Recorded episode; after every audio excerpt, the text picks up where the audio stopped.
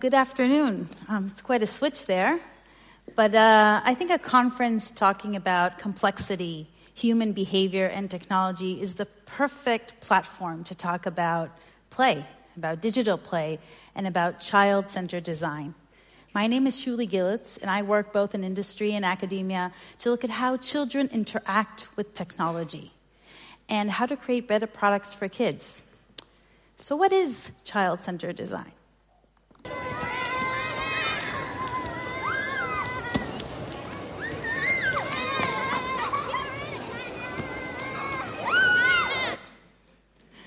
So that's one example. So this is actually, this is a clip taken at a mall in Barcelona. Uh, where there's a projected uh, playground in the center of the mall, so while the parents shop, the kids can play. And for me, it's a wonderful example of, of a great play experience. Kids are laughing and jumping and running around and just enjoying themselves. Is it digital play? Is it play? Um, that's a very good question. Did you all want to try it and jump in? That's a good sign. So we hear play is changing. We hear, see these headlines, we hear parents talking about it, but is it really changing? And I encourage you to think about it, because if we see this picture of traditional play and kids jumping, isn't that similar to the way the kids were playing in that virtual pond inside a mall? Play is core to child development. So this picture was taken in my kid's school last year, and this is just recess and kids playing around, kind of like the way we played when we were growing up. So the fact that kids have technology today doesn't change a lot about play, but we need to be able to see that. So play is nature's way of helping children develop, both physically to learn how to move, how to hold on, how to balance, both socially to learn how to collaborate, to compete, to be alone, emotionally to learn how to fail, to succeed, to worry, to try again, and cognitively to learn. Plays an amazing learning tool to learn skills and content and just the love of learning. When we look at children playing with technology, we see a lot of differences between their user experiences, UX, and adult user experience. Uh, this image was taken from um, an article last year that came about voice interfaces, which is kind of the big thing um, in UX. And um, they were looking at how kids were playing with Alexa. And they found out that kids were doing different things. For example, they were asking silly questions, playing jokes, and actually even being rude to Alexa. And this prompted a lot of parents, uh, especially in the US, to say, wait a second, Amazon should do something about this maybe encourage positive behavior, encourage kids to say thank you and please. But then another voice came out and said, wait a second, maybe we shouldn't do that. Maybe kids should learn that Alexa is not human and how to distinguish between addressing a human and addressing a bot. Maybe that's more important for their future. So it's hard to know. But these kind of interactions start a whole new discussion about technology that we don't see with adults. So when we talk about children's user experience, there are five main differences. First of all, there's age appropriate design. So we have different developmental stages, and each stage affords different capabilities, uh, different interests, and different motivations. Motivation is a big one because children's motivation for using technology is very different than that of adults. So that will also foster a different user experience. The generation gap is something it's very important for us to think about because we are digital immigrants. And for us, every new technology that comes out is novel and exciting and scary. While most children born today are digital natives, born into an online connected world and take these things for granted. That doesn't mean they come with a degree in computer science, but it's just that they treat the technology different. And that's something we have to think about. And how do we do that? With age appropriate research methods. So these are the methods that we use to work with kids during the design process to understand their world. And finally, there's the issue of ethics. Ethics is a very hot topic, both in the adult world and the kids world. And some of the talks this morning actually touched upon this. We've been hearing a lot about this in the past couple of years. And when we talk about children, we understand it's even more critical because their whole future can be determined by a few little things that can happen now in their interaction with digital interfaces. So, fortunately, there are a lot of legal um, rules and, and regulations that force uh, people designing online products for kids uh, keep kids safe, like COPPA in the US, the GDPR in the EU, and there have been recent regulations in China and India and in other countries. However, those aren't perfect. There are loopholes. Some could be fixed, some can never be fixed because of the way the system works. So designers need to take this and act upon it. I have to say that the panel I'll be talking with today is like a dream team. When I saw who my panelists would be, I thought, this is amazing. And people from IKEA, from Lego, these people really take ethics seriously and use child centered design to create wonderful products. The problem is, most of the industry doesn't. And business decisions trump ethics. And that is a real problem when looking at kids' products.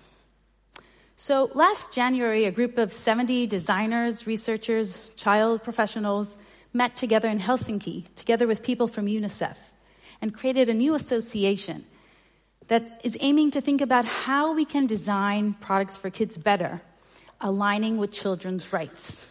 If you're aware of the children's rights, it's a, it's a UNICEF uh, uh, started a program in 1989 that's accepted globally and we're trying to figure out how we can match those up with products for kids.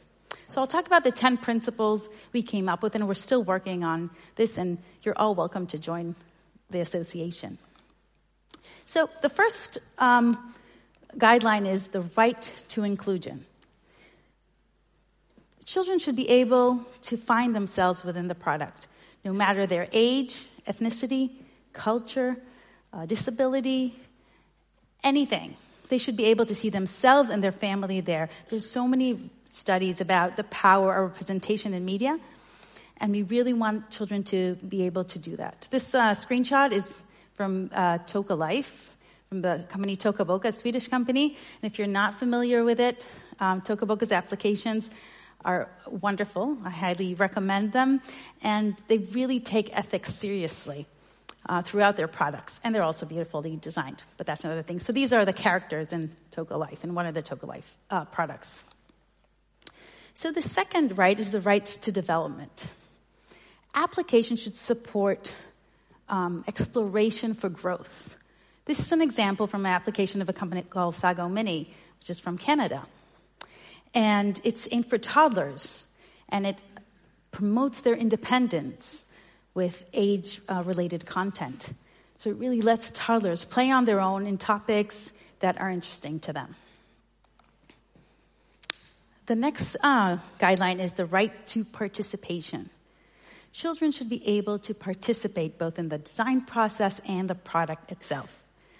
We have two great examples here. One you may be familiar with, the cat over there, is the Scratch cat. Scratch is a visual programming language for kids developed the MIT Media Lab. And it allows kids to create their own games. But not only kids are creators and not only consumers, but they can post the game online for other kids all over the world to play with. So we're creating this whole big community of participation. Similarly, we have this, these characters down there from Toontastic, which is another uh, product. This application allows kids to create their own cartoons. They use their own drawings and they add sound and music. And they can also publish and share their cartoons with other children.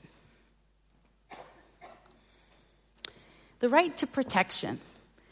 So, ideally, when we make products for kids, we make them safe. Kids have to know they're protected when they're playing a game, an application, or go on a website the same way they would be in a playground. Somebody thought about how to make it a safe environment for them. However, sometimes you can't account for everything. So we have to allow for kids to know what to do when something happens where they don't feel safe. And this is a, a great example from Club Penguin, even though Club Penguin has changed recently, um, where you can report a penguin or another player that's not acting in a good way. So if another penguin is saying bad words, asking you for personal information, being rude or mean, and has a bad penguin name, and you know what that means, then you can report them. You see there's a little icon, and you report them. And that goes over to a moderator, a human, which looks at everything that happened, and if they find it true, they ban that player. And if they find that this was a false report, you may be banned. So this allows kids to feel safer because they know that if something bad happens, there's something they can do about it. The right for privacy. So we understand the importance of privacy online and we're all kind of thinking about how we can promote that from the digital footprint to people abusing children's private information. And children don't always understand what it means, uh, private information. What information should I give and what information can't I give? So Lego Life is, is Lego's um, social and application for children where they can share their pictures of their Lego creations. And they solve this in a very nice way. So first of all, when you look at your user profile, your avatar, you can't put pictures of yourself. They're all only minifigs, Lego minifigs, where you can kind of personalize them to look whatever you want. So nobody can see who you are or get any of your personal details. Also, when children want to communicate with each other and chat, you can do that only with Lego emojis. So there's no letters or words, so you can't give out your address, your age, or any other private information you may give. So this is a great way to solve it, and children really enjoy using this app. The right to leisure and play. So, with all these issues of uh, privacy and development, play for the sake of play is really important. Just having that time to chill, to enjoy, to delight with all the different play patterns, and you'll hear more about later in the talks. So, to have apps that offer good play, beautiful, just time to take off is, is great.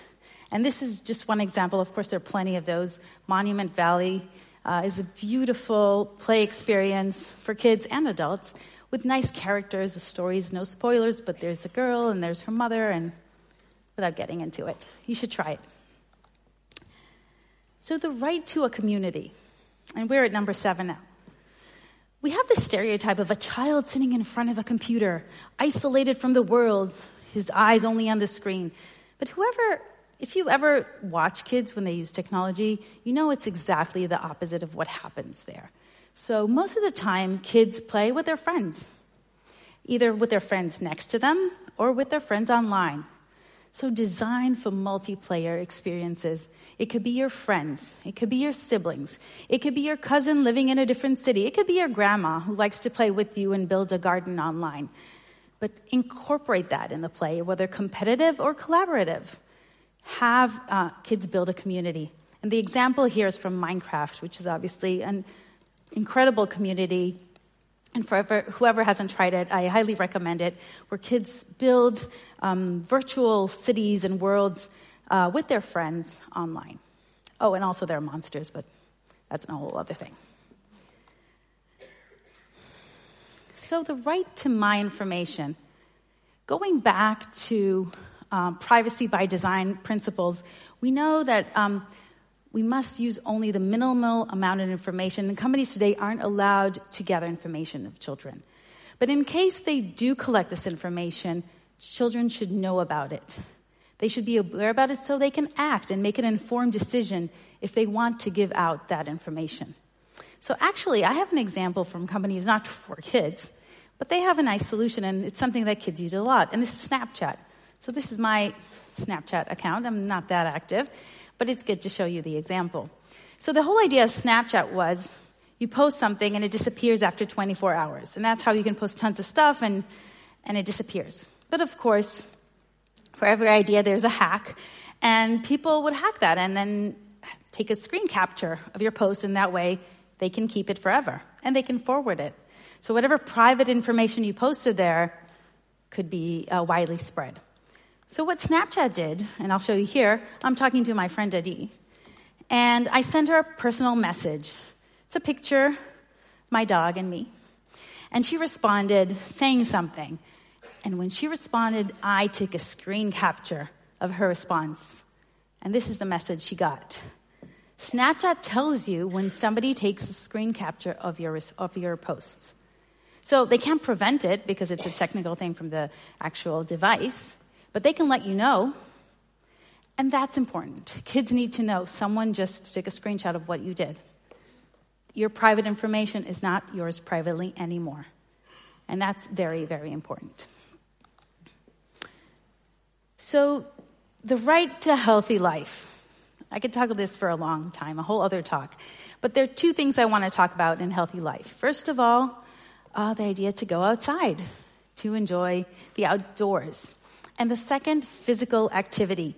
And a lot of times these two things are uh, posted as the opposite of technology, which they are not. So, Pokemon Go is a great example I mean, two years ago, everybody was walking around in the streets looking for Pokemons. And what Pokemon Go was able to do was actually get kids to convince their parents to walk in the neighborhood on their own, which is a big deal these days. And they were outside. And the other picture here is from Just Dance, which is a wonderful gaming, uh, console gaming uh, game, where whole families can dance together, sweat up, sing, uh, have fun, and move and be very physically active indoors. If it's raining outside, if it's dark, or if you just want to hang out. Our last principle is the right to be heard. So, children should be heard in the design process and in the products themselves. This is an example of a product that's not for kids per se, but it's about kids. So, Common Sense Media is an American company that has a recommendation service. So parents, if they want to find out if a video game is too violent, if, a movie is age appropriate, they can go on their website and put in the name of the product and get a response and hear more about that particular uh, product. So you get an expert review saying, oh, this book is for age blah, blah, blah. It contains all this stuff. And then you get a parental review, what parents thought about it. And then you get a kid's review. And it's really neat because you can compare the different reviews. So let's say experts would say, this is for age 10 and above. And the parents would be like, yeah, 9, 10 sort of. And then the kids would be like, ah, this is for 8. And they explain why. So it's really informative to learn and hear their voice and their opinions about it. So childhood keeps changing. Childhood today does not look like our childhood, and it will keep on changing. I don't know how. So, how do we know if kids are playing, if they, they're having a good time, if they're safe?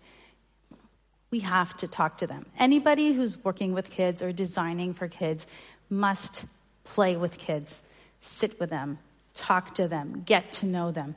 That is the only way you can have true child centered design. So, child centered design, let me sum it up. We have play, not digital play, but just play the way kids see it.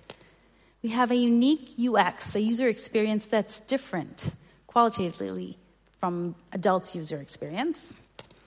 We have children's rights, which we try to adhere to in the 10 principles of design. And we involve kids before, during, and after the design process. You should play too. It's important for you too, but that's a whole other talk. Thank you.